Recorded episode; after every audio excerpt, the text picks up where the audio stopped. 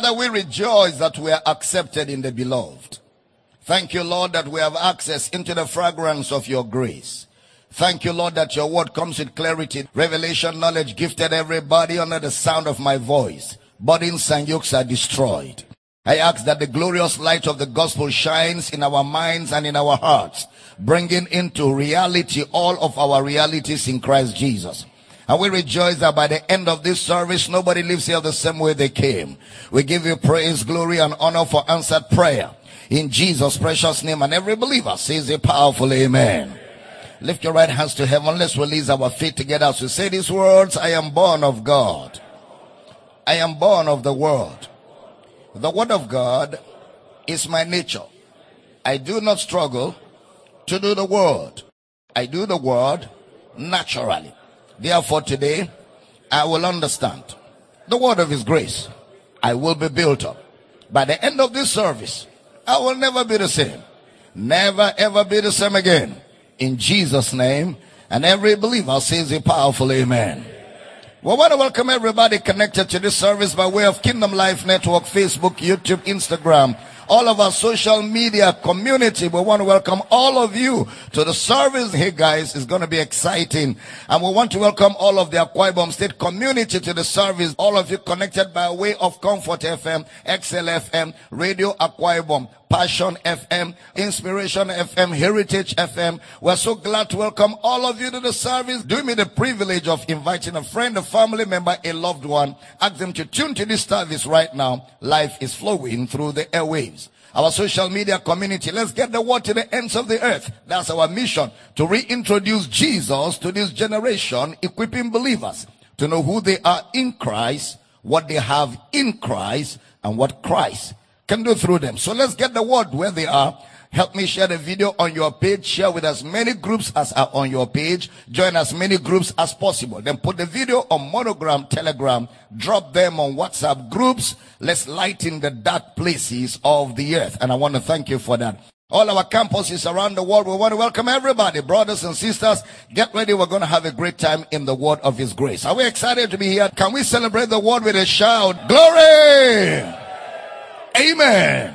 You can be seated with your sweet smart self as we get into the word today. All right, Matthew 28 from verse 18 to 20. And Jesus came and spake unto them saying, all power is given unto me in heaven and in earth. Next verse. Go ye therefore and teach all nations, baptizing them in the name of the Father and of the Son and of the Holy Ghost. Next verse. Teaching them to observe all things whatsoever I have commanded you. And lo, I am with you always, even unto the end of the world. Amen. Jesus, in saying all power is given to me, is not teaching from the book of Matthew. And is not teaching from Acts of the Apostles. Neither is he teaching from the book of Colossians. When he said, all power is given to me in heaven and on earth, he was teaching from the Old Testament books. He wasn't teaching from Matthew. when we say the word of God, the word of God preached by brother Paul, the word of God preached in the book of Acts is the Old Testament. Is the Old Testament. You know, Matthew was only writing what Jesus taught.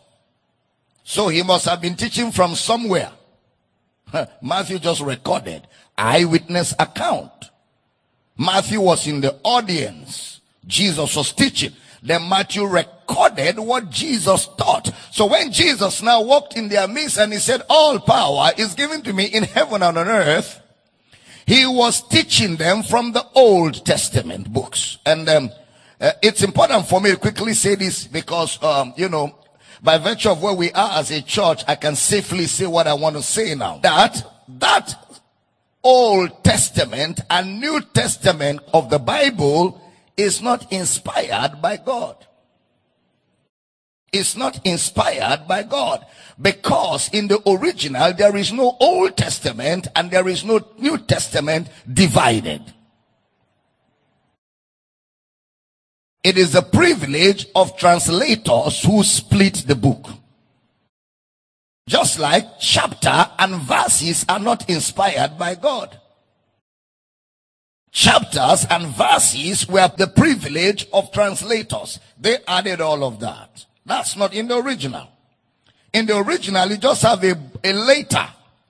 A letter that started from Genesis and just ran to Revelation without chapter, verses, and punctuations.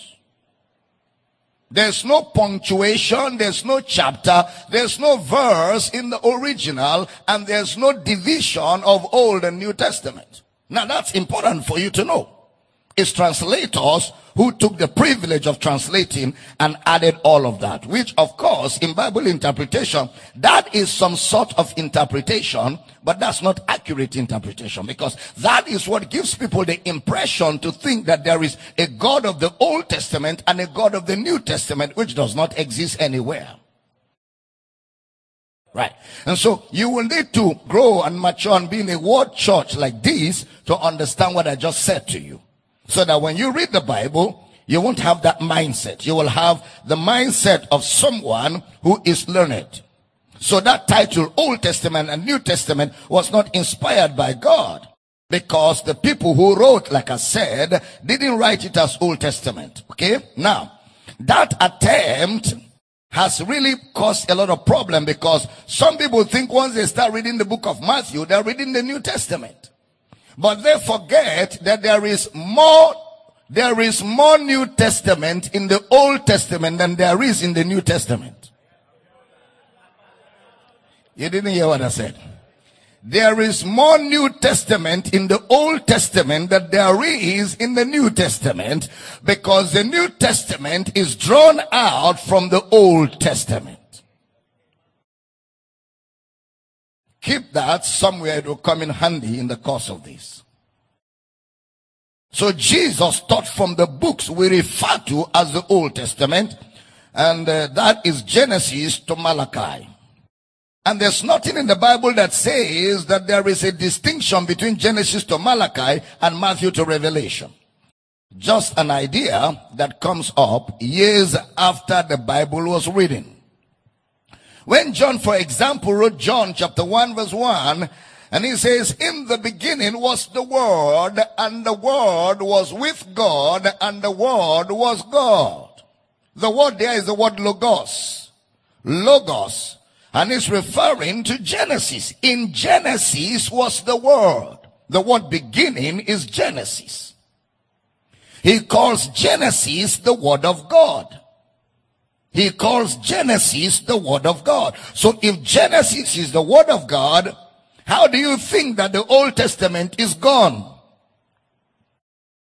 So the concept of the Old Testament and New Testament are derived from studying. It is when you study, you will now know where there is New Testament and where there is Old Testament. You don't use books to divide them. It's in studying, you will know that, okay, this is Old Testament. And in studying, you will know that, okay, this is New Testament because there is Old Testament in New Testament and there is New Testament in Old Testament.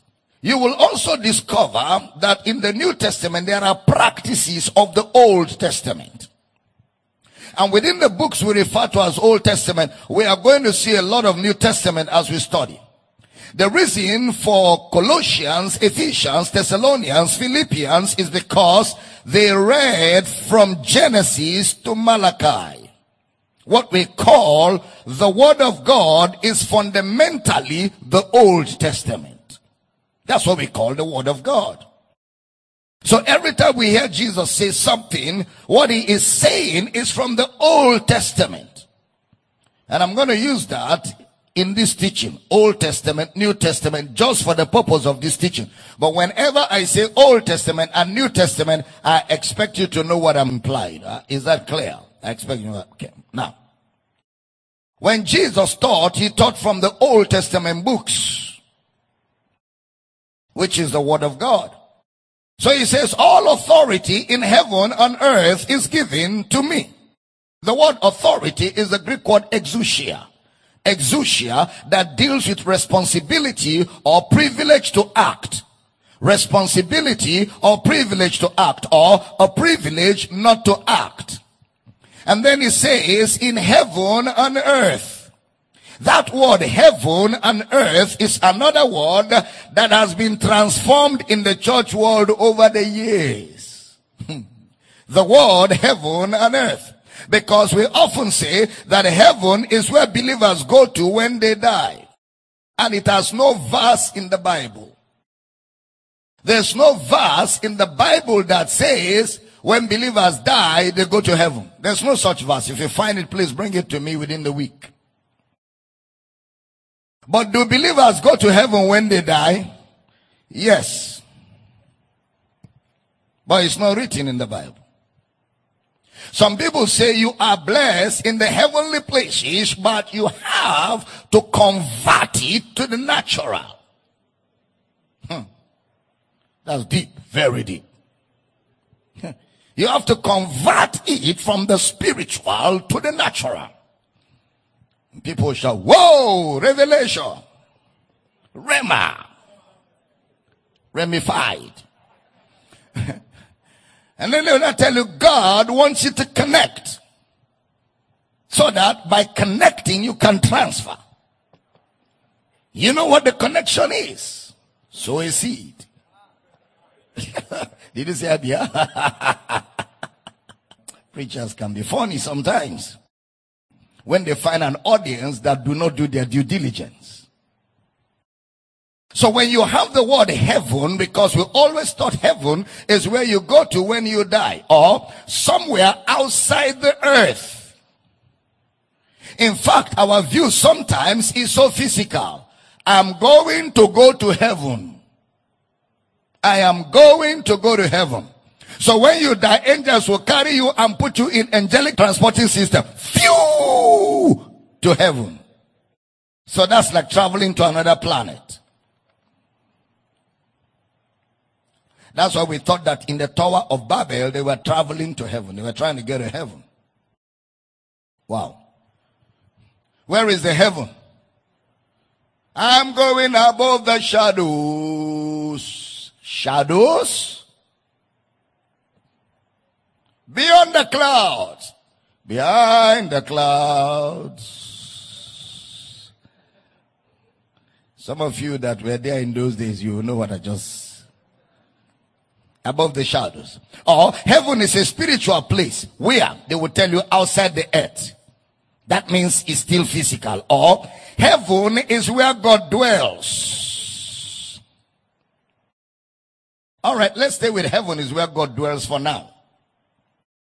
So when he says all authority in heaven and earth is given to me, that means all access in heaven and earth is given to me. So the phrase we require now is that phrase heaven and earth. He uses heaven and earth together. Now there's a huge difference when he uses heaven alone and when he uses heaven and earth together. They are different. But the moment you see it used together as heaven and earth, there's a particular concept he is talking about. Heaven and earth Therefore, will be Genesis 1 1. All authority in heaven and earth is given to me. So Jesus was preaching from Genesis chapter 1 verse 1. In the beginning, God created the heaven and the earth because that's the law of first mention. That's the first place we see that. And Jesus speaking about heaven and earth in Matthew was in reference to Genesis chapter 1 verse 1. So Jesus was teaching Matthew 28 verse 18 to 20, making reference to Genesis chapter 1 verse 1. So let's explore the meaning of that concept in the book of Matthew. Matthew chapter 6, where he prayed or taught what we often call the Lord's Prayer. Matthew chapter 6 verse 9 to 10. After this manner, therefore pray ye. Our Father which art in heaven, hallowed be thy name. Next verse. Thy kingdom come, thy will be done in earth as it is in heaven. Thy will be done on earth, heaven and earth. Thy will be done on earth as it is in heaven. Which art in heaven.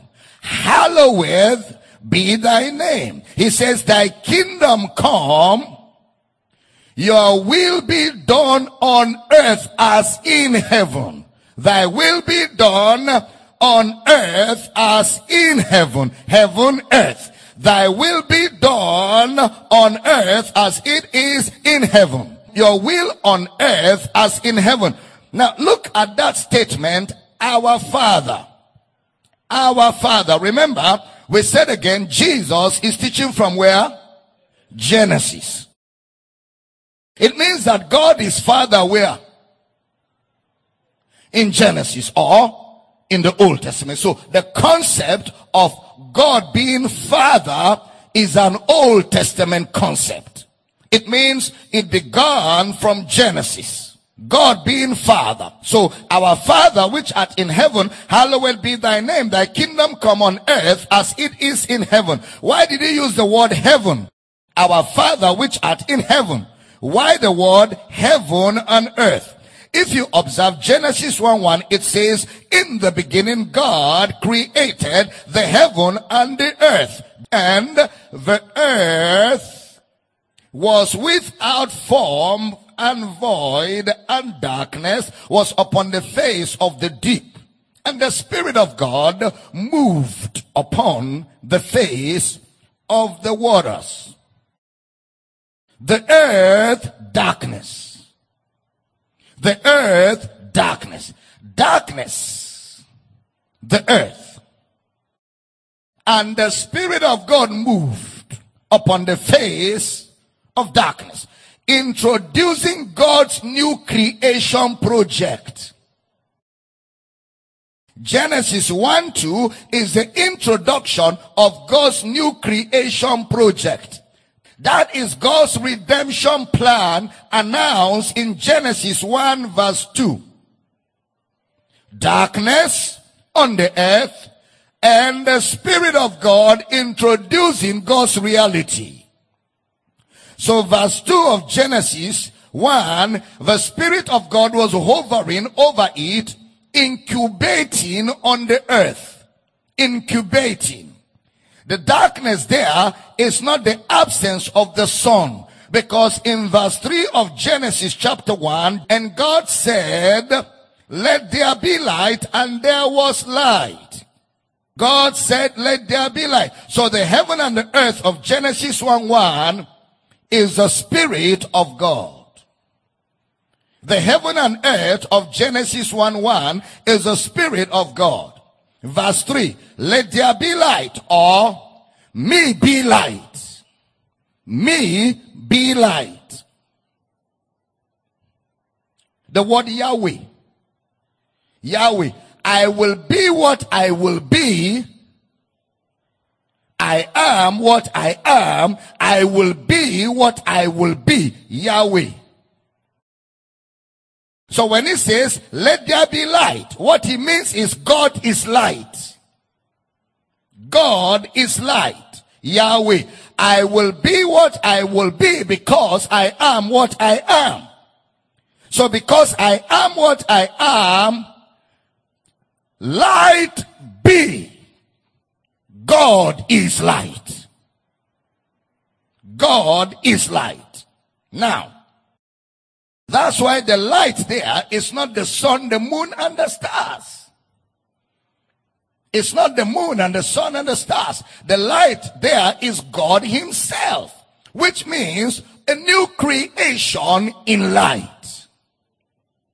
A new creation in light. Please remove your religious caps now. Because we're dealing with accurate knowledge now. There has been darkness and now there's the new creation in the light. So when Jesus says, our Father which art in heaven, he is saying the Father or God who is a spirit. The Father or God who is a spirit. Brother John helps us with that. John 4:23. But the hour cometh and now is when the true worshipper shall worship the Father in spirit and in truth, for the Father seeketh such to worship him. Next verse. God is spirit. The spirit of God moved upon the face of darkness and God said, I am light. Now, God a spirit and they that worship him must worship in spirit and in truth. Theos pneuma. God's spirit. Now, rather than use the word spirit in Matthew, you have the word heaven. Matthew didn't use spirit. Matthew used heaven to mean the same thing that Genesis was talking about. John says God is spirit. So in Genesis chapter 1 verse 1, 2 and 3, you find a new creation. God is beginning a new heaven and a new earth. A new creation. A new people. That's how the Bible opened up. The Bible opened up introducing God's ultimate project. The new man. The Bible opened up introducing God's project, the new creation in the light. Now, so the word waters, waters is understood by theologians to mean people. Waters.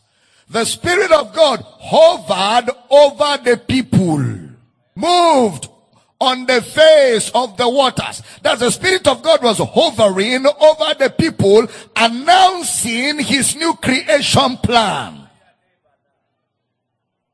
Stay with me. So the Spirit of God in all the earth. The word waters means people or nations. So in Genesis 1 2, which is the light of God in verse 3, is God starting a project, beginning something. Like light as the answer to darkness. So when Jesus says, our Father which art in heaven, he is reading Genesis chapter 1. Your will be done on earth as it is in heaven. Now, the use of heaven by Bible writers the use of the word heaven. Now look at me everybody. Please look at me. Stop right. I hope you realize that English is not heavenly language. I hope you realize that Greek and Hebrew is not heavenly language. These are earthly created languages for men to use in communicating with one another. So when the writers wrote the Bible, they looked for human language to use to explain the realities. That's why Moses will use spirit, Matthew will use heaven to mean the same thing. So you must understand when we start talking about words, word study in the Bible, we are studying human language to explain spiritual realities. Okay, so now, that word, heaven and earth, is often referred to as the clouds, the atmosphere, and its distance. The clouds, the atmosphere, and its distance. Then the earth where people are, they use that phrase, heaven, in reverence to God. Because the Jews, you discover that Matthew was the one who used that phrase the most. Heaven, heaven, heaven, earth, kingdom of heaven, Matthew uses it more than anybody else. Kingdom of heaven rather than kingdom of God. Matthew. Because heaven was used like a reverence point for God. Oh, God is highly exalted. God is way beyond man. So to explain way beyond man, God in heaven, man on earth.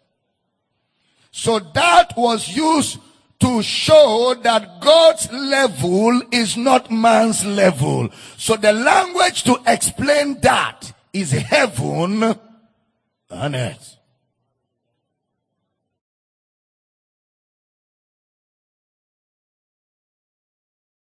Where God is and what God does is like heaven compared to earth. So heaven is used to describe God's activities on the earth. Heaven is used to describe God's activities in the earth or the work of his spirit. It's not planet. That is very, very, very, very, very, very far. Rather, where heaven and earth are apart. You look up, you see the, the atmospheric heavens. is far. So as far as the heaven is from the earth, that is how far God is from man in his activities and in his personality. So when a man on the earth says, our father which art in heaven is reverence to say, I acknowledge that you are in a realm of your own higher than mine. Which means it shows the distance between man and God, and that distance was caused by sin. Heaven and earth is a communication of distance between God and man. And the distance was created by sin, separation. God has never walked outside the earth since Genesis. he has no business elsewhere. where else will he be walking? He will only walk where men are. will he walk in an empty planet? He will walk in an empty planet now. He will walk where men are because his interest is man. So since after Genesis, God has never been found walking elsewhere other than the earth. This is God's focus. But the work of God in the earth is heavenly. Yeah. He has never been found walking outside the earth. But his work in the earth is heavenly. Epouranios in the Greek. So when Jesus said, our Father which art in heaven, he is making a distinction in Matthew 5. The first time he mentions Father, remember, he is reading from the Old Testament. Look at Matthew 5, 43 to 45. You have heard that it had been said, thou shalt love thy neighbor and hate thine enemy. But I say unto you, love your enemies. Bless them that curse you. Do good to them that hate you. Pray for them which despitefully use you and persecute you that you may be. Jesus is teaching from where? Genesis. That you may be the children of your Father which is in heaven. For he maketh his sun to rise on the evil and on the good, and sendeth rain on the just and on the unjust. Give me verse 48. Be therefore perfect, even as your Father which is in heaven is perfect. This word, be therefore perfect there, I want you to observe that word very well. Be therefore perfect. Jesus is teaching from the Old Testament. So where is Jesus teaching be perfect from? Genesis 17 verse 1. And when Abraham was 90 years old and nine, the Lord appeared to Abraham and said unto him, I am the Almighty God. Walk before me and be thou perfect. Be thou perfect quoting from Genesis 17 verse 1, even as your father in heaven is perfect. Now, Leviticus 1144. For I am the Lord your God, you shall therefore sanctify yourselves and you shall be holy. For I am holy. That word holy there is the word perfect perfect. The same word, I am holy. Neither shall you defile yourselves in any manner of creeping thing that creepeth upon the earth. So when he says the Lord is perfect, the word perfect there is not maturity. It means holiness. Holiness is complete separation and difference from the rest. Complete separation and difference from the rest. Which means be different as your father which is in heaven is different. Which means that when he called God our father in heaven was to make a distinction from earthly fathers.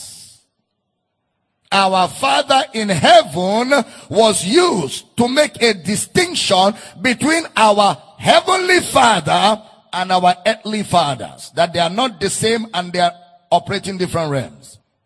Which means be different as your father is different, separate.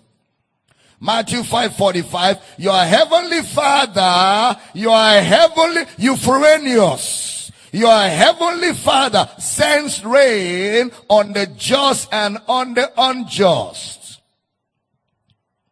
Go to Matthew 7 and we will come back to Matthew 5 shortly. Matthew chapter 7 verse 7. Ask and it shall be given you. Seek and you shall find. Knock and it shall be opened unto you. If you take that verse out of context, you will assume that what he is saying means ask anything that comes to your mind. It's not even possible. You can't ask God anything that comes to your mind. Can you ask God to make you God? you can't ask God. But when you take it out of context, you can make it say anything. Remember, the scriptures have only life within its context. Once you take a verse out of context, it's dead. The life of any Bible verse is within its surrounding environment. Therefore, it can only be interpreted rightly within the confines of its environment, not outside its environment. Which means ask and it shall be given, seek and you shall find, knock and it shall be open. It's not ambiguous. It's only as it relates within that context. So that you don't start asking things that even you yourself know you are sounding crazy. God transport me to Mars without any machine. That's the height of illiteracy. Because you're not understanding. God cannot give you anything you ask. So ask, seek, knock should not be taken out of context. Look at that Matthew 7 verse 8. Let's move a little further. For everyone that asketh, receiveth. And he that seeketh, findeth. It. And to him that knocketh, it shall be open. Remember in chapter 6, in chap when he was talking about ask you shall receive, seek you shall find, knock you shall open, he expected that you have already read chapter 6 before arriving at chapter 7. You can't just go and read chapter 7. Uh-uh. It's a contextual material. There is a build up in the later reading. He expects you to have read chapter 1, chapter 2, chapter 3, chapter 4, chapter 5, chapter 6, and as a progression of the thought, chapter 7, ask, and you shall receive. Seek, you shall find. Knock, and the door shall be open. What does chapter 6 say? Seek first the kingdom. So what you should be seeking, asking, and knocking will be the kingdom. Because in chapter 6, it's already said, seeking first the kingdom of God. That's what to seek. And its righteousness and all these other things shall be added. And in chapter 6, he already told you, do not seek what the Gentiles seek. The Gentiles seek for food. They seek for clothes. They seek for car. They seek for money. Don't seek what they seek. For you, seek the kingdom. So when he now says, ask and it shall be given, seek and you shall find, he's talking about his kingdom will be available to anybody who seeks, knocks, and asks, it will not be denied. I don't know if you're understanding what I'm teaching here. Because he is teaching in context. He is teaching in context. Now, Matthew 6 33, then we come back to where we are. Matthew chapter 6 verse 33. But seek ye first the kingdom of God. That's what to seek. And his righteousness, and all these things shall be added unto you. Now, what are you asking for in chapter 7? The same kingdom in chapter 6. Now, then the next thing is Matthew 7 9 to 11. Or, what man is there of you whom if his son asks bread will give him a stone? Or if he asks a fish, will he give him a serpent? If he then, being evil, know how to give good gifts unto your children, how much more. That's a word to underline. How much more your father won't give you what you give to your children. Your father will give much more. It's not at your level. So he won't give what you are giving. You're already giving it. He doesn't need to duplicate your effort. So the father gives much more. And much more is not fish, it's not bread, it's not eggs, your father gives to you on earth, who is evil, compared to God, God can come to your father's level who is evil to be competing with bread and fish. When God now will operate from his superior realm, which is heaven while you're on earth, he won't give earth. He will give much more. Touch your neighbor, say there's much more. That's what the Father gives. If ye then, being evil, know how to give good gifts unto your children, how much more shall your Father, which is in heaven, give good things to them that ask him? So can you see the distinction now? Okay, now, he already told you that when it comes to fish bread, that men know how to give such gifts. They know how to give such gifts. If you come to my house right now, I say the doctor say if I don't eat eggs, I will die. I will give you 10 crates. It's not a prayer point. Eggs is not a prayer point. In the village, chickens drop eggs as they are moving and children pick it. It's not a prayer point. The reason why you're not seeing eggs every time is because you left the village long ago. Go back and visit. You will see eggs.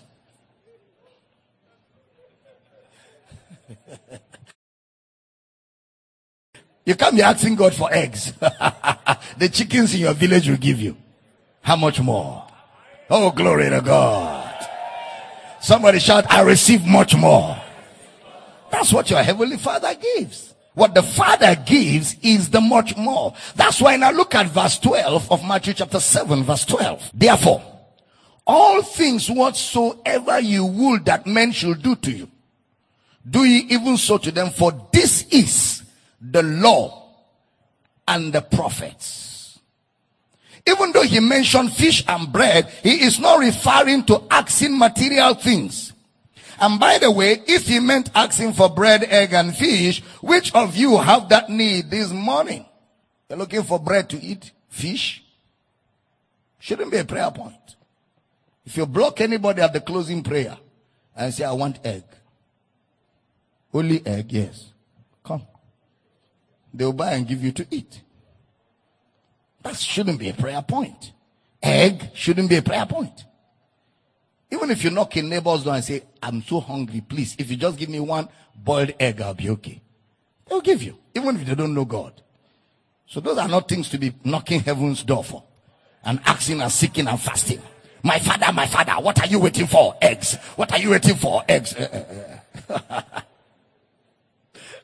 so when he was talking eggs, bread, and fish, he wasn't talking literal. He wasn't talking in literal terms.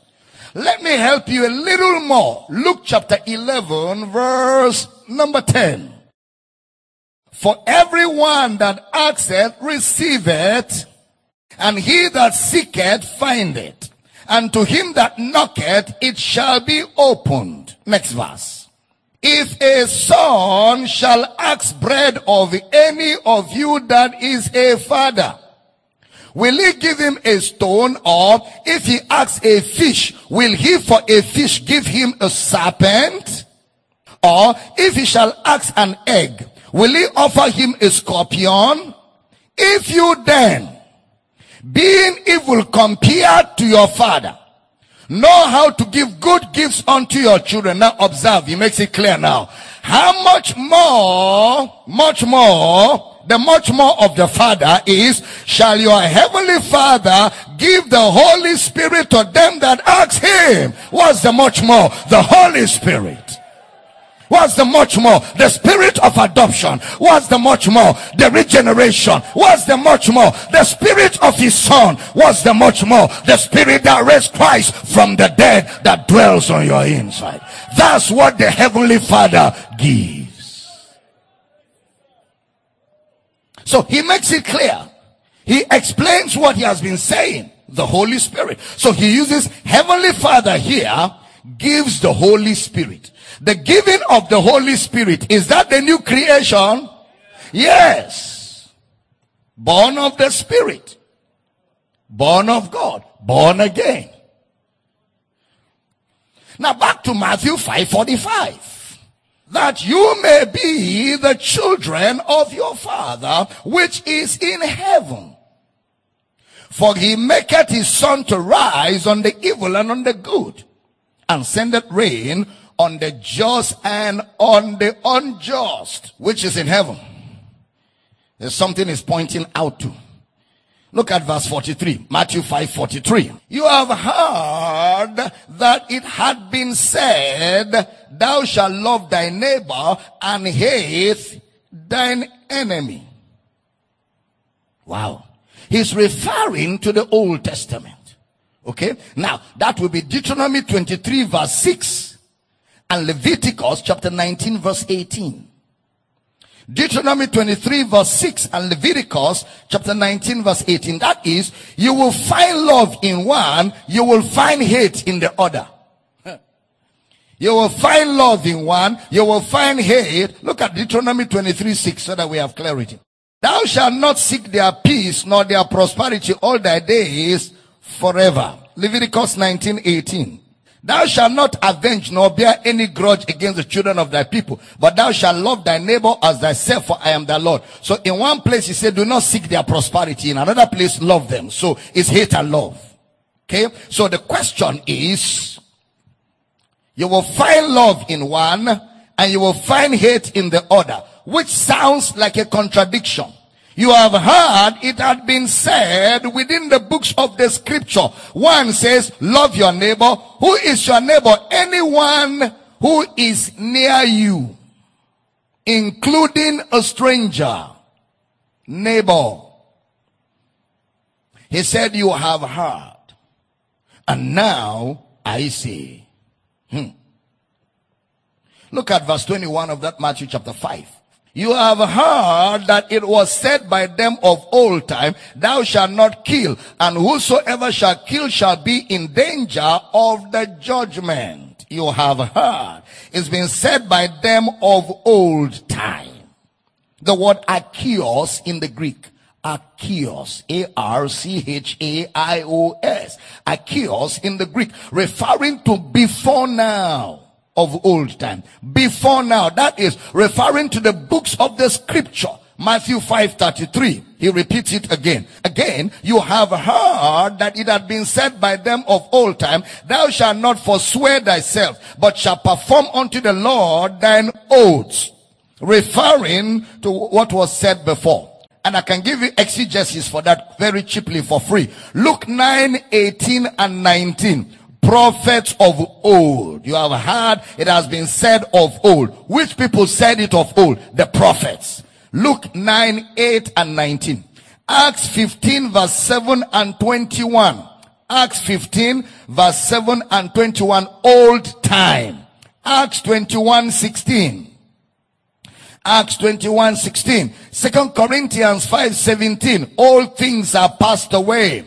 Second Peter chapter 2 verse 5 the old world, the old world. You have heard it has been said by them of old. Revelation chapter 2 verse 9 and Revelation chapter 20 verse 2. Second Peter 2 5, Revelation 2 9, uh, Revelation 20 verse 2. So it refers to before now. Things that were written or said before the four gospels. You have heard it. You have read it. He says, but now I say. Now I say to you. So when he says, love those who hate you, he didn't say from me. He says, your heavenly father and he is reading your heavenly father from the Old Testament. You know, he sends the rain and the sun, which means as they read the Old Testament, they will just see what he has just said. The audience he was talking to easily understood what he had said because they were conversant with the Old Testament. It was easy for him to keep telling them what the Old Testament said because they were conversant with the Old Testament. The reason why today when we are teaching from the Old Testament, people have issues is because a lot of people are lazy. But the audience Jesus was talking to were conversant. That's why he just kept saying, you have read, it has been said, and they knew where he was making reference to. So it was clear, you know. Okay. Now, he sends rain. Who sends rain? The Father. So he's reading about God in the Old Testament as the one who sends the rain and the sun. We are using the Old Testament from Genesis to Malachi in this series. So is he contradicting the scriptures? You have read it was said, but I say, is he contradicting? That's a critical doctrinal question we want to deal with now for another few minutes. Is he telling us to choose one and abandon the other? Of course, no. Those statements require careful investigation. See, with Bible teaching, you don't just carry things and be flying around. No. The Bible is an ancient material that requires a lot of diligence in understanding what he is communicating. It's not just a book you just stand up and carry. That's why God has appointed teachers in the church to teach. So people can come to a place of maturity. And that's why brother Paul would tell Timothy, you must rightly divide it. You don't just teach it. You've got to.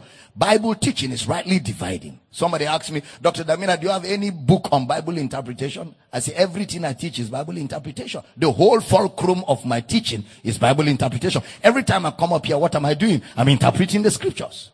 So if you want Bible interpretation material, buy everything I have taught. Because everything I teach here is Bible interpretation. There's no particular material for it all the material it is because we don't have anything we do here other than interpreting the Bible because it's in the interpretation of the scriptures that the scriptures come alive and that's where you are fed and that's where you grow. So those statements require careful investigation. Look at that Matthew 5:45 again. That you may be the children of your father which is in heaven. For he maketh his sun to rise on the evil and on the good, and sendeth rain on the just and on the unjust.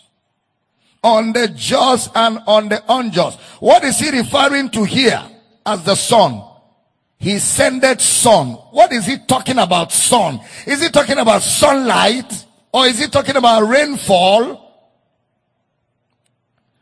What is sun? Matthew 13 43. Let's do some work. Then shall the righteous shine forth as the sun in the kingdom of their father who had ears to hear. Let him hear. The word has to do with shining.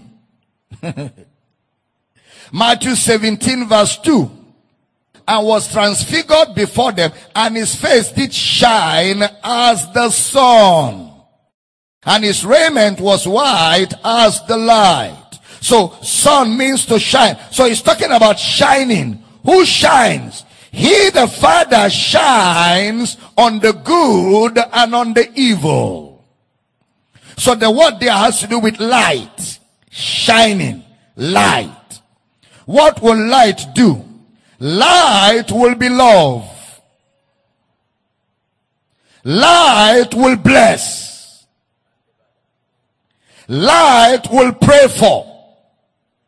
Light will not hate. He makes his son, his light, to love, to bless, including enemies, to pray for, to do good to both bad and good people. Why? Because he is light. There's no darkness in him.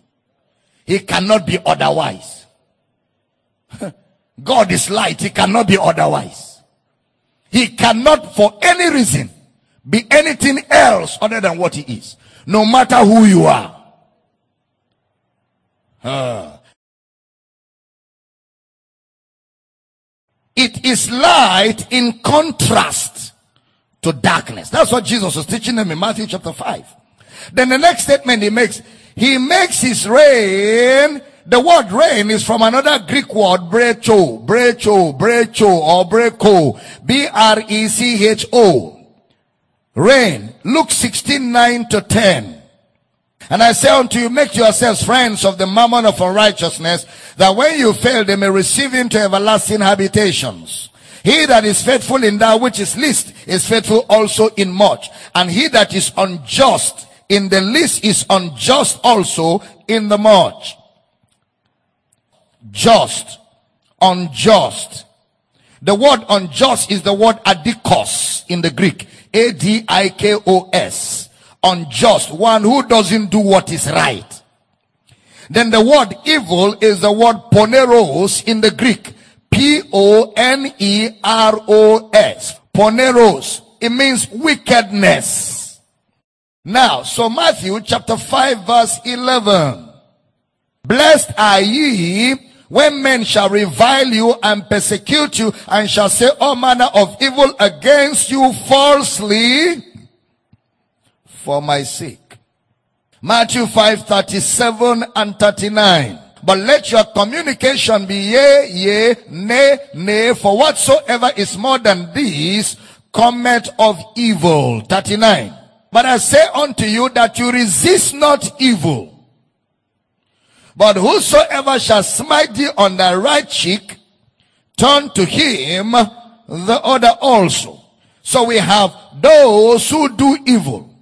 And we have those who do what is not right. So he says, your heavenly father shines his light and makes his rain to fall. His rain and his light is how he describes him blessing those who cause and those who do evil. He blesses them. He does good to them. So the sun and the rain is they are figurative of how God responds with his goodness, his light to people, whether they are good or bad. That is, your badness does not influence his attitude towards you. Your evil does not influence God's attitude or God's character. He is good in spite of you. He is good irrespective of you. And there's nothing you can do to make him react. Because he doesn't have it. And a man cannot give what he doesn't have. There's no evil in him. So no matter what you do, the only thing that keeps coming out of him without even his consent is good. So both good and bad people, God's response to both characters is good.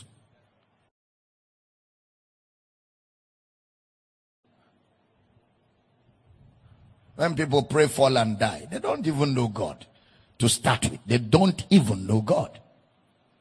Because if they know God, they won't pray those prayers. So when those people are praying, consider that a native doctor is in operation. Because it's only native doctors who, who say such things. It's only native doctors. You can't find that in Jesus. You can't find that in Jesus' character. He went about doing good, even at the point of crucifixion and the height of betrayal, denial, and rejection. The only thing that could come out of him is forgive them. Because that's all he has. That's all he has. There was nothing in him other than forgive them. They don't know what he excused their evil. There's nothing else in him other than that. He's good all the time. That's his nature. And he doesn't struggle to display it. It flows out of him without even knowing. That's his nature. You know what the series is titled? I forgot. I didn't even tell you the title. I'm too much in a hurry. Reflecting the Father. Reflecting the Father. He never struggles to do anything good. He's just good. That's who he is. Oh, glory to God. I say glory to God. Whoa, I tell you, I'm enjoying this. Jesus simply describes actions of men contrary to what people have done unto them. Actions of you as God's son must be contrary to what others do to you. So now, what comes to mind when Jesus was talking about do good to those who despitefully use you. Bless those who curse you. He was preaching from Genesis.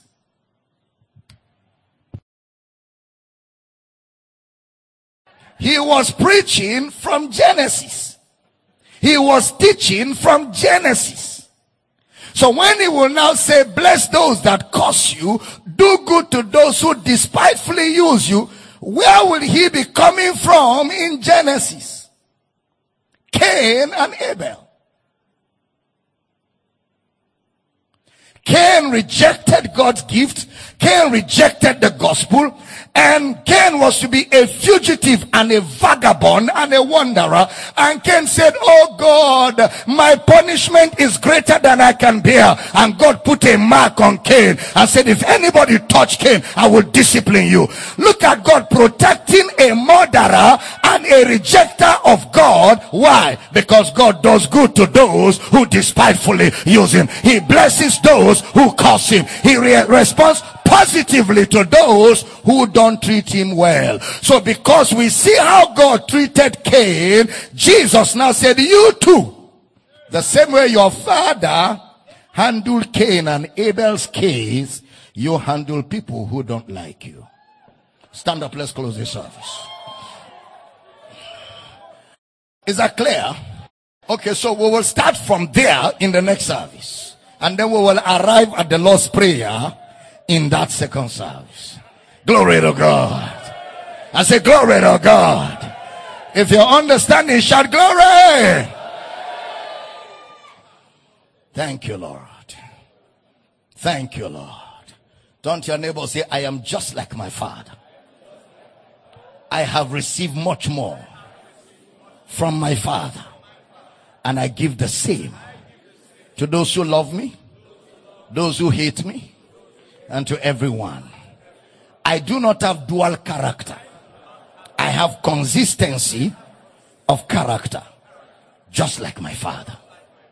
Tell your neighbor, it's not my fault. I'm just like my father. People say you're too good. Tell them it's not my fault. I'm just like my father. People say, how can you forgive with all this? It's not my fault. I'm just like my father. How can somebody treat you like that and you're still good to him? It's not my fault. I'm just like my father. Someone say, how can somebody cheat you like this and you're still wishing him well? It's not my fault. I'm just like my father. That's my nature. I reflect my father effortlessly. Amen. I've got my father's character. I've got my father's eyes. I've got my father's ears. I've got my father's mouth. I'm just like my father. Hallelujah. Thank you, Father, for your precious word. Thank you, Lord, that revelation knowledge keeps growing big in this house. Light keeps shining in the dark places.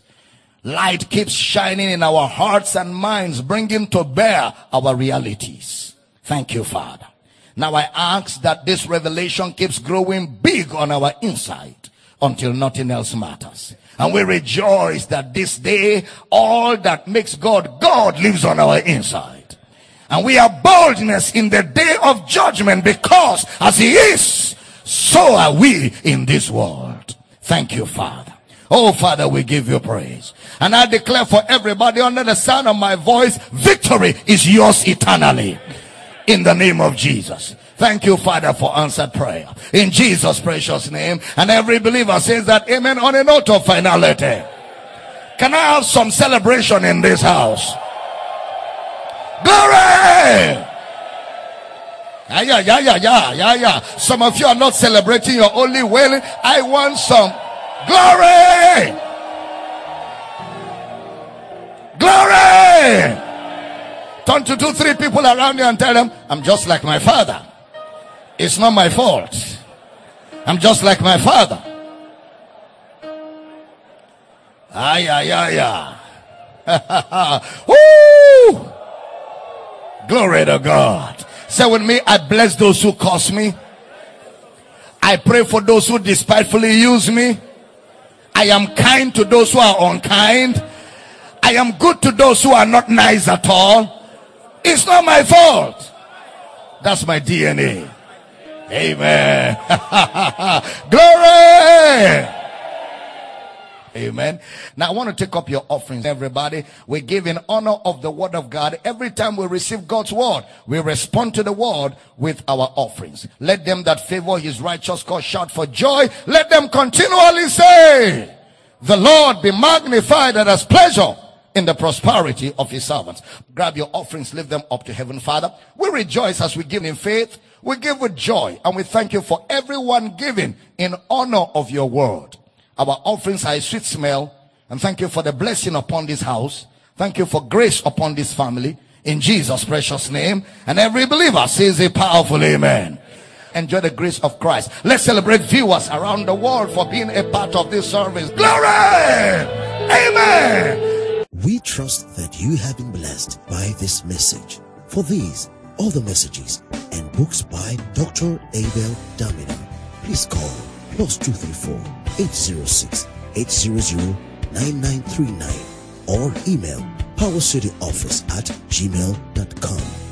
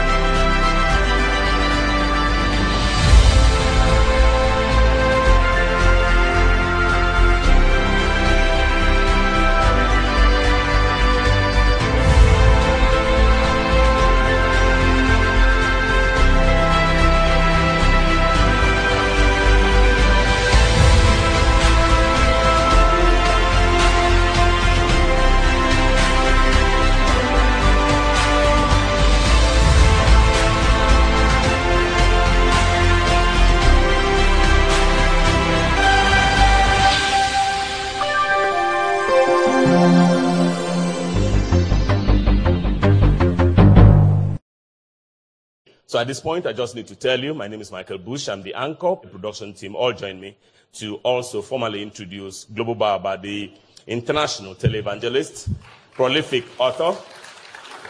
He writes and teaches like no one else does. And see how he's standing there. He's just standing there as if uh, he's not the one. Help me welcome Global Baba, Dr. Abel Damina. The Intercontinental Mr. Bush. Good to see you, Global Baba. So good to see you today. Global Baba. Wow, you look so, good. So Global Baba, the fashionista. Global Baba, have you looked at your jackets? Have you looked at your index? Oh no. Okay, Global Baba, let's open with prayers as we always do. Prayers for Akwa Ibom, prayers for our government and people, prayers for our country, and of course, prayer for, for our world. Let's pray together. Father, we rejoice that we have the privilege to declare before your word today the things that concerns our peace and concerns the advancement of your kingdom in our time. Thank you for Akwa Ibom State. Thank you for the governor, his cabinet, and all of the public servants that continue to serve us every day. We declare that you keep them, preserve them, meet all their needs, and continually help them to fulfill the purpose for which they are in office. In the name of Jesus. Amen. We pray for our nation and other nations of the world. We decree that the word of the Lord continues to prevail and reign and that the purpose of God continually finds expression. Thank you that the gospel advances, souls are saved, disciples are, are raised, and all over the world, preachers of the true gospel are rising everywhere. And we rejoice that our prayers are answered right now. In Jesus' name we pray. Amen. Amen. Okay, we're set to go. Global last night we slept in the middle of nowhere because we're doing anonymous um, readings at the end of the program. So we're going to begin from nowhere anonymously as well. Thank you so much, Global Baba, for the direction we received from you in word. And you too, Mr. Bush, for reading the questions in such a way that Global Baba can answer. I thank God for you too. According to 1 Corinthians 7:14, Global Baba, for the unbelieving husband is sanctified by the wife, and the unbelieving wife is sanctified by the husband. Elsewhere, your children unclean, but now are they holy? Elsewhere, your children unclean, but now are they holy? Sir, if the children can be holy because one of the parents believe or believes, is it therefore okay to say that when both parents are unbelieving, they bear unholy children? That's one. Two, if yes, how is it that all children that are born qualified to go to heaven unless they make a contrary decision from believing the gospel at the age of accountability, Global Baba? Well, again, you must remember the way Brother Paul wrote to the church at Corinth. He said to them, I could not write unto you as unto spiritual, but as unto babes, because you are carnal. So from chapter 3, right to that 7 where we are reading now, and over that, everything Brother Paul will be communicating will have a lot of figures of speech. So when he said the believing husband sanctifies the unbelieving wife and vice versa, he was not saying that the believing husband makes the unbelieving wife born again. What it simply means is that the believing wife, because she is connected to a believing husband, will enjoy a level of spiritual covering and blessing by virtue of being in relation with someone who knows the Lord and vice versa. And their children are holy, not holy in the sense that they qualify for heaven, holy in the sense that they are in an environment where someone who knows the word of God is there to make a difference. Ultimately, a man must believe in Jesus. Ultimately, a child must believe in Jesus. However, babies, there's a difference between babies and children. Babies are, you know, infants who have not yet come to the age of accountability. When they die, they automatically go to heaven because there is justice with compassion. Look at the way Jesus will say it. Suffer the little children to come to me, for of such is the kingdom of God. So children, you know, uh, have not had the ability to make the choice. And because they are not yet there, there's compassion with justice. However, when they get to an age of accountability now, they will have to make the choice. So that's the way it functions with everyone. Okay, so Global Baba, that anonymous entry, yeah, very good, very good. That anonymous entry continues now to Matthew 24, 44. Therefore be ye also ready, for in such an hour as you think not the Son of Man cometh. What is Jesus talking about here, sir? He was- and how do we become ready? No, he was talking to the Jews that they should be ready. It's a figure of speech, it's a parable. What he was saying is that you people are not even ready. The Son of Man you've been waiting for has come and you don't even know. So he was using that to reveal to them that he is already among them. To be ready simply means you know, to know that the, the master, the savior is among them. For us, readiness is receiving Christ. Once you receive Christ, you're born again, you are ready. You are in heaven already. Okay, so he continues, he or she continues. Please, uh, Global Baba, kindly shed some detailed gospel light on Romans 8, 5 to 8, so I can know where I stand as a Christian with respect to those. Romans 8, what does he mean by for to be carnally minded is death, but to be spiritually minded is life and peace? What death is he talking about? Well, carnally minded is referring to a man without Christ. Spiritually minded is referring to a man with Christ. He was just dealing with the two natures, the nature of the born again man and the nature of the man that is not born again. So he was explaining both natures. If you come to verse 8, so then they that are in the flesh cannot please God. Give me verse 9 but you are not in the flesh. So he's dealing with the two natures, the believer and the unbeliever, and he's using flesh and spirit to explain the two natures. Okay, so he concludes now, he or she concludes, uh, Global Baba, what does he mean in verses 7 and 8 by enmity against God and not being able to please God? 7, because the carnal mind is enmity against God, for it's not subject to the law of God, neither indeed can be. 8, so then they that are the flesh cannot please God. We just That's read that. exactly what we've explained. Okay. He's dealing with the nature of the man that is not born again and the man that is born again. The man that is born again pleases God. He pleases God because he's in Christ, and Christ pleases God all the time.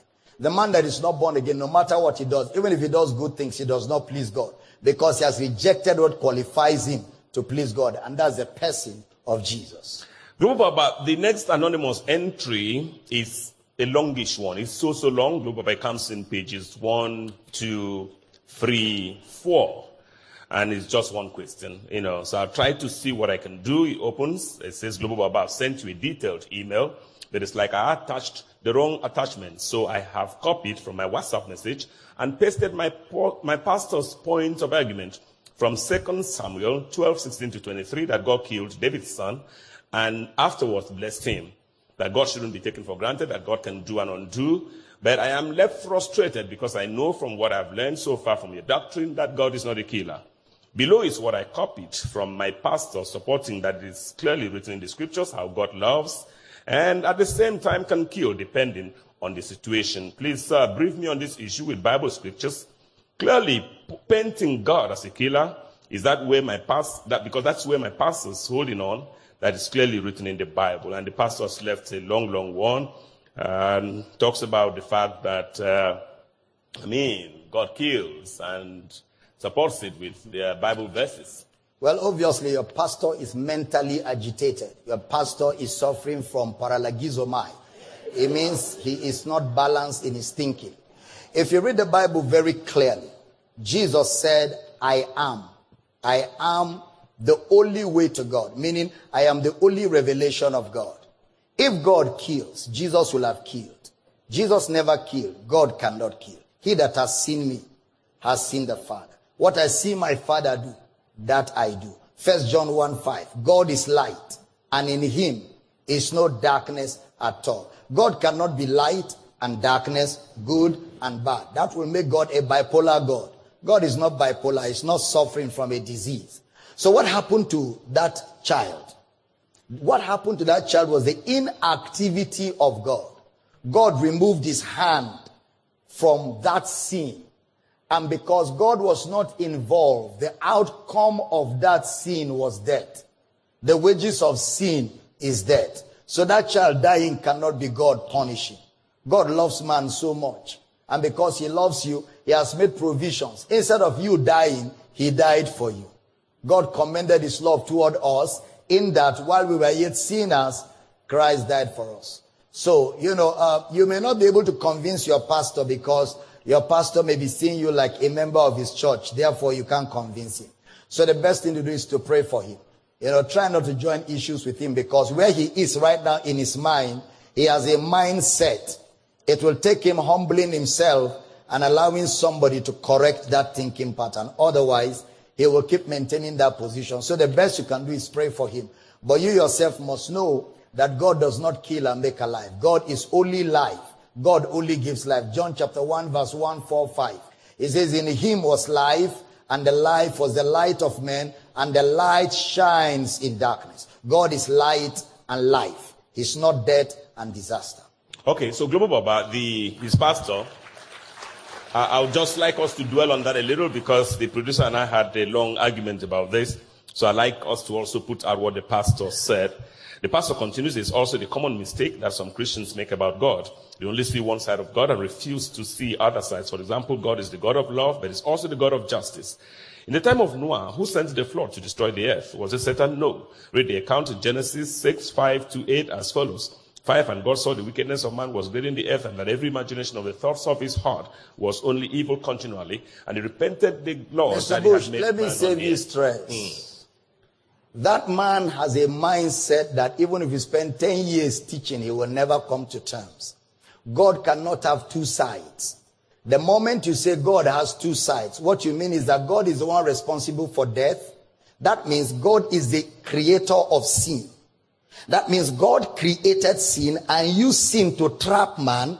Then when man entered, God killed him. That makes God a wicked God. That can be my father.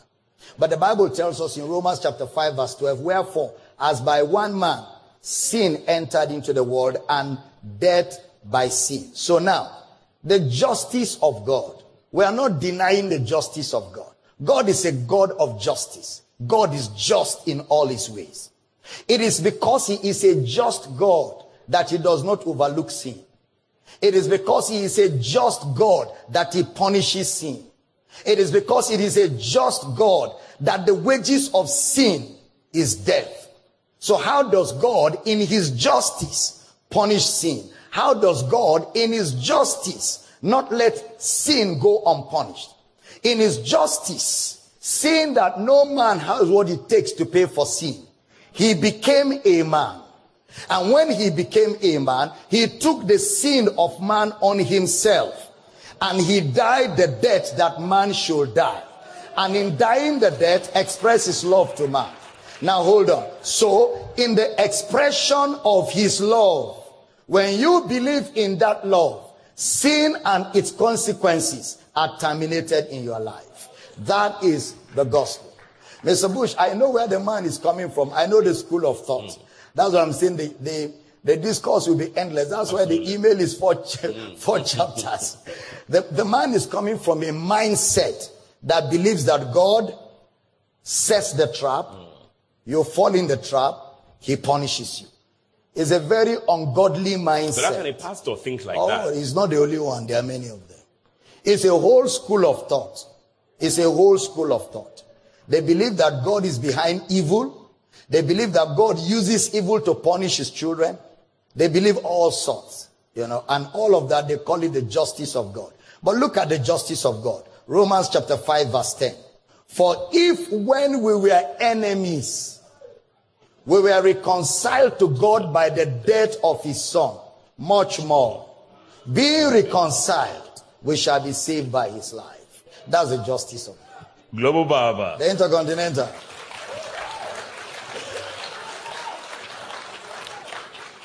Okay, two more anonymous takes, then we uh, find our way to some far-flung continent of the world, and that will be Australia and Oceania. We'll be going there in a moment. This anonymous entry, hello Global Baba, I need your counsel on how to go about a disciple that is addicted to porn. He has been on it for more than seven years, sir. Whenever he tries to stop it, he always finds himself in it again. He has made so many promises to himself to stop, but he couldn't. He even fasted because of this addiction, but all to no avail. What should I help him do? Well, if you have somebody, a disciple who is addicted to porn, put less emphasis on the porn. Don't make the porn an issue. Make him hearing the word an issue. If he keeps hearing the word, after a while, the word will change his appetite. When his appetite is changed, the desire for porn will die. On his own, he will walk out of it. But if you make the porn an issue, you will torment him and torment him, and he doesn't have what it takes to be free from it. So look at this. We all, with open face, beholding the glory of God as in a mirror, we are changed into that same image from glory to glory, even as by the Spirit. So the Spirit of God does the work when the man focuses on Christ. Ultimately, it is Christ that brings the change. Okay. Our last anonymous entry on this edition of the program. Hello, Global Baba. May you please explain to me in details the counsel of God according to Psalms 81 1. Is this more like the board of directors? no, that's thinking like a natural man. The counsel of God simply means the entire plan, purpose, the, the, the, the program of God. And the counsel of God is salvation. Okay. That's the whole counsel of God. God's whole plan. You think counsel? Yes, that counsel, counsel is God's counsel. Oh, oh, oh, oh, Global Baba. So that counsel is God's counsel. The counsel of God. Oh my. That is what, what is God's intended plan. What is God cooking to carry out? The only thing God is, has been cooking from the beginning of time is to save man. Okay. Global Baba, you know, just about um, five seconds, 10, 15 marks, seconds back in time, you answered a question that I think that same answer would hold for this man all the way in Australia and Oceania. That's almost like the end of the world. Yeah. Greetings in the name of our Lord Jesus Christ, Dr. Damina. My name is Janice Garrido. I am from the island of Guam, located in the Mariana Islands in the Pacific. For students of geography, Guam is the largest island in Micronesia. Okay, so I've been following your teachings and Sunday services for some time now, sir. I would really like to purchase your teachings and DVDs and reading materials if possible. I also want to be mentored by you to be equipped. And so I can in turn equip the next generation. Please let me know how I can order, pay, and receive your teachings. Thank you. Also, I need counseling on how to handle a situation. I learned recently that my granddaughter has chosen lesbianism. At first, I was very disappointed with her and started reminding her of how it was an abomination in the eyes of God and that she should have known better than to give in to this evil. She subsequently distanced herself from me. She's my eldest granddaughter, Dr. Damina. I love my granddaughter and I miss her. How can I love her and not offend God at the same time? How do I love her and welcome her to my home and back into my life without offending God? How can I preach and remind her of her sinful ways? Please help me to approach her and love her the way Jesus would. Maybe I could call to reconcile, being that it's a new year and a new beginnings. Janice Garrido in the island of wow. Guam. Well, Janice, well, what you do is, first of all, our office reach out to you on materials, how to get them and all of that, and they will be shipped to wherever you are in Australia. Now, secondly, what do you do with your daughter? Uh, the first thing to do is to call her and, re- and reconcile, apologize to her. You know, it's, it's true that as a parent, it's heartbreaking for you to see your daughter getting involved with another woman, uh, you know, and uh, all of that. But remember that lesbianism is not more than lies and stealing. Sin is sin. What she has done is not uh, the unpardonable sin. It's still one of the sins that human beings get involved with. So look at it like that and pull her back in. Love her. Don't talk about the lesbianism. Just love on her. You know, show her as much love as possible. Tell her how much God loves her. Tell her how much God accepts her. Tell her what Jesus has done for her. Tell her what Jesus is to her. Who Jesus is to her. Tell her that even no matter what she has done, she is loved and accepted. Preach the gospel of salvation. Get her born again. And then just open her up to the teaching of God's word. What is happening to your daughter is she's suffering from identity crisis. She doesn't know who she is. So as you reveal Christ to her and as she begins to see Christ and his love, suddenly she will realize who she is. And she will rise up like the prodigal son and say to herself, I'm bigger than this and walk away from it. That's what you should do. Love on her, call her. Remember, it's the love of God that leads us to repentance. So when you demonstrate that love on her, it will make it easy for her to embrace God's love and to embrace the gospel. Fantastic. Yo, Baba. Right now, back in the live church here, back in the live audience, Mr. Kevin Festus, MBA, sent in a question. Global Baba, I want to know the difference between the Holy Ghost and the Spirit of God. You said there was no Holy Ghost in the Old Testament, but there was Spirit of God. What was the work of the Spirit of God, if not the same as the Holy Ghost? Please, can you expatiate? All right, yeah, the Holy Ghost is the Spirit of God. So this is what it was. In the Old Testament, the Spirit of God was not giving. Is that word? The Spirit was not yet giving. because that Jesus was not yet glorified. That means the Holy Ghost was not living inside anybody, but the Spirit of God was moving all over, you know, but he was not living inside people because Jesus was not yet glorified. So when Jesus rose from the dead, the Spirit was now shed forth and given. It was at that point that men could begin to function, you know, with the Spirit of God on their inside. So that's why nobody was born again until Jesus rose from the dead. Because born again is a work of the Holy Spirit. The Holy Spirit in. But the Spirit was, you know, he was hovering. He was all over the place, walking through times, walking through figures, symbols to reveal the plan of God until the resurrection. The moment Jesus rose from the dead, bam, men can get born again. By being born again, the Spirit comes in. And when the Spirit comes in from Pentecost, people began to speak in tongues. So that's Okay. Kevin Festus, MBA, that one for you. Dr. Morphia, you are next. He writes, Dear Global Baba, kindly throw more light on the scriptures. First John 3 9. This question is because as believers, sometimes we may fall into sin, which of course we have forgiveness for. Whosoever is born of God doth not commit sin, for his sperma, his seed, abideth or remaineth in him, and he cannot sin because he is born of God. What it means is you have a nature that does not have sin as a lifestyle. It doesn't mean you may not make mistakes, but those mistakes are not your natural habitation. It's like a sheep that falls into mud and a pig that falls into mud. A pig in mud is at home. A sheep in mud is not at home. The sheep will start crying till you bring it out. So when a person born of God sins, you can't be comfortable in sin. You can't have pleasure in it because the nature you carry, sin is not your environment. That's, that's what John was talking about. Okay, the last live audience question. Global Baba, in relation to the question you asked in the first service, if anybody has been saved without receiving the Holy Spirit, kindly please explain what happened in Acts chapter 9, verse 2. Were those believers not saved before Paul laid his hands on them? It's a live question from the live audience, and this is going to be the last one I would take on this edition of the program. Kindly explain what happened in Acts chapter 9, verse 2. Were those believers not saved before Paul laid his hands on them? Uh, those believers were saved because Pentecost had happened. Remember, Paul and Jesus never met. That's why Paul said, I was of one born out of due season.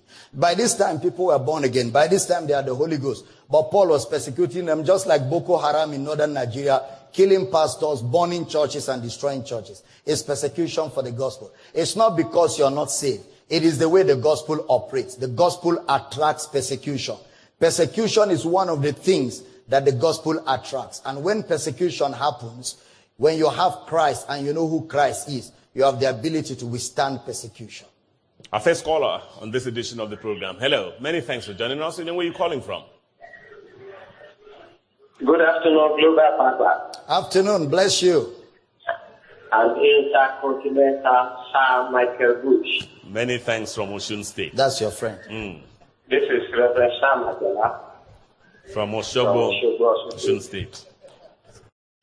We thank God for your life and for the program. Thank you. Papa, before my question, I want to say this in a lighter mood. Uh, witnessing first service, me as a pastor and my family, we always get late to church oh, in a lighter mood.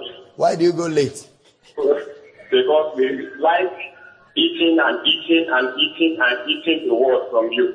By the time we get to church, we shall move with the power of God. That's right.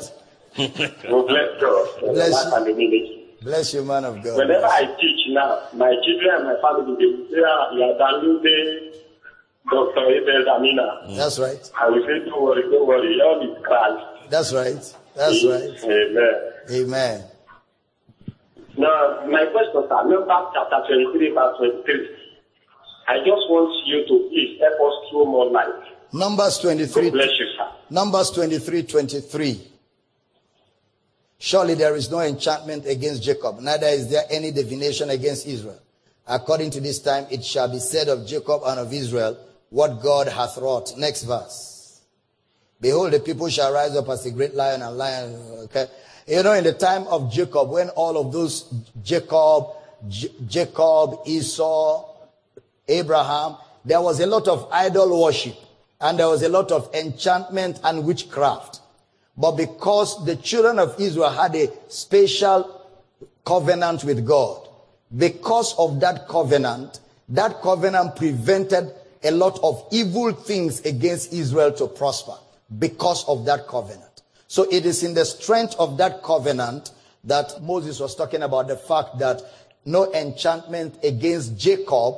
Remember, Jacob's name was changed to Israel, meaning a prince with God.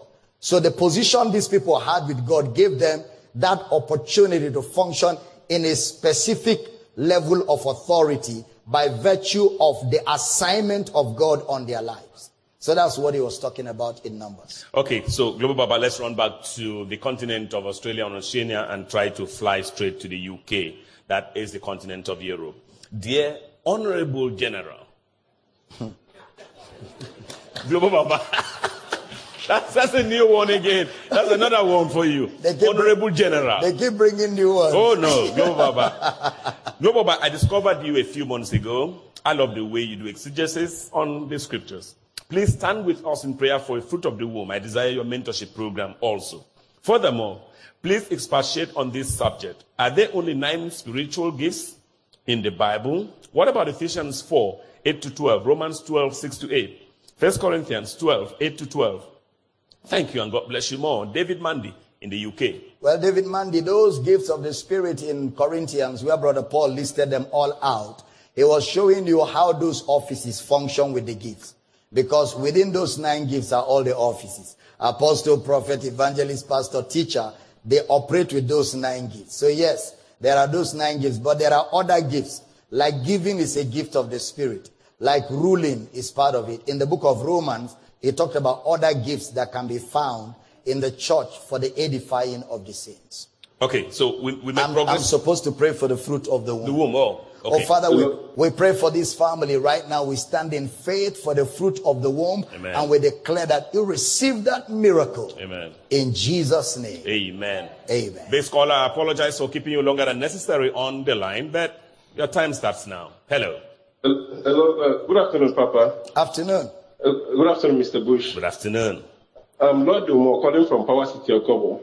Okay. You know, the, the first service was so important when you talked about Jesus, that is not just a name, it's an authority. Yes. And also after that was, I just had to go do a little scan on my Bible. Okay. The only place I see um, the apostle use the name of Jesus was when Peter told the man in the name of Jesus, rise up and walk.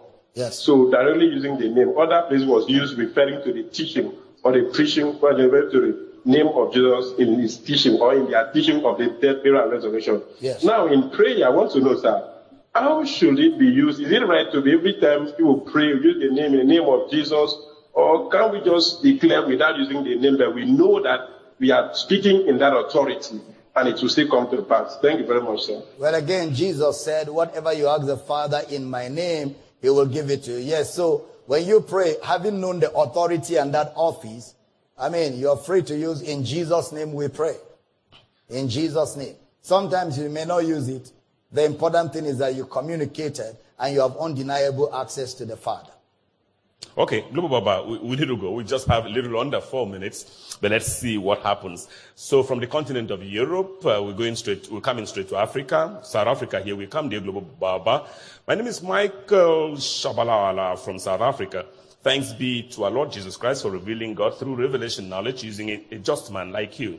My question is about the prophetic gift. Please, can you clarify some more? Because it's very controversial in the sense that many of them received the gifts before they are even born of God. Most of them know nothing about God. Some even starting ministry based on the gift they have, they have, but no knowledge of the Bible. What kind of gift is that, Global Baba? Who are they working for? Thank you so much, Global Baba and Mr. Bush. Well, there's a gift of, uh, of, of the Spirit, and there's also the gift of divination and sorcery. And sometimes the operation of sorcery and divination may look like the gifts of the Spirit. Because there's a woman in Acts chapter 16 who was following Brother Paul and saying, These men are the men of the, Mo- of the Most High who show us the way of salvation. The prophecy was accurate. But the Bible says after two days, Brother Paul turned and said, You unclean spirit out of her. And the spirit left her and she could no more prophesy. So, you know, that's, there's that spirit of, of, of divination. Global Baba. Yeah, we need to go, but see you can um, take this one. Um, Global Baba, my name is Emmanuel Lazarus. Doesn't tell us where he's writing from. Says my questions are: I've heard many preachers say that rapture is, is expected to happen three years from now, or not more than ten years from now. So, sir, how is this true in the light of the gospel? And and two, what happens to the people on earth after the rapture? Leave those people alone. Leave them alone. Those are all these uh, theories, you know. Somebody, that's how somebody came out last year and said Jesus is coming December, last December the 9th. And the people that he told did a video, and I called the people and said, on the 10th of December, we will have this discourse. Hmm. So when I called them on the 10th of December, they laughed. They said the man said that, no, that he miscalculated the calendar, hmm. that it will be February. Hmm. All of those people are just doing uh, trial and error. I'm telling you, nobody has the accurate date right now. But when the time comes, we will know the time. We will know the time. We will have an understanding of the season and the time. It will not take us by surprise. But to start calculating calendar dates is out of scriptural teaching. We need to go. We need to go, Global Baba. Yeah. Well, um, so we're spending the night in South Africa. Yes. But we need to go. Tomorrow is another day. So on behalf of my production team and everyone, this is Michael Bush, your anchor, inviting Global Baba, Dr. Abel Damina, to take us home. Global Baba. The Intercontinental. Now listen to me, everybody. Thank you for giving us the opportunity to serve you the grace of God. You don't want to miss our broadcast right now on XL FM 1 to 3 and 3 to 5 on Unuyo FM. And this evening, 8 to, um, 9 to 10 on Inspiration and of course 10 to 12 on uh, XL. Heritage. Heritage Heritage FM. Tomorrow morning, 11 to 1 on Radio Akwa Ibom, 1 to 3 on XL. Tomorrow evening, 6 to 8, we're back here live on Comfort FM. We love you guys and always a joy to serve you the grace of God. And looking forward to seeing all of you tomorrow. And until we see you tomorrow, enjoy the rest of your day and be blessed. Goodbye from Uyo, Nigeria.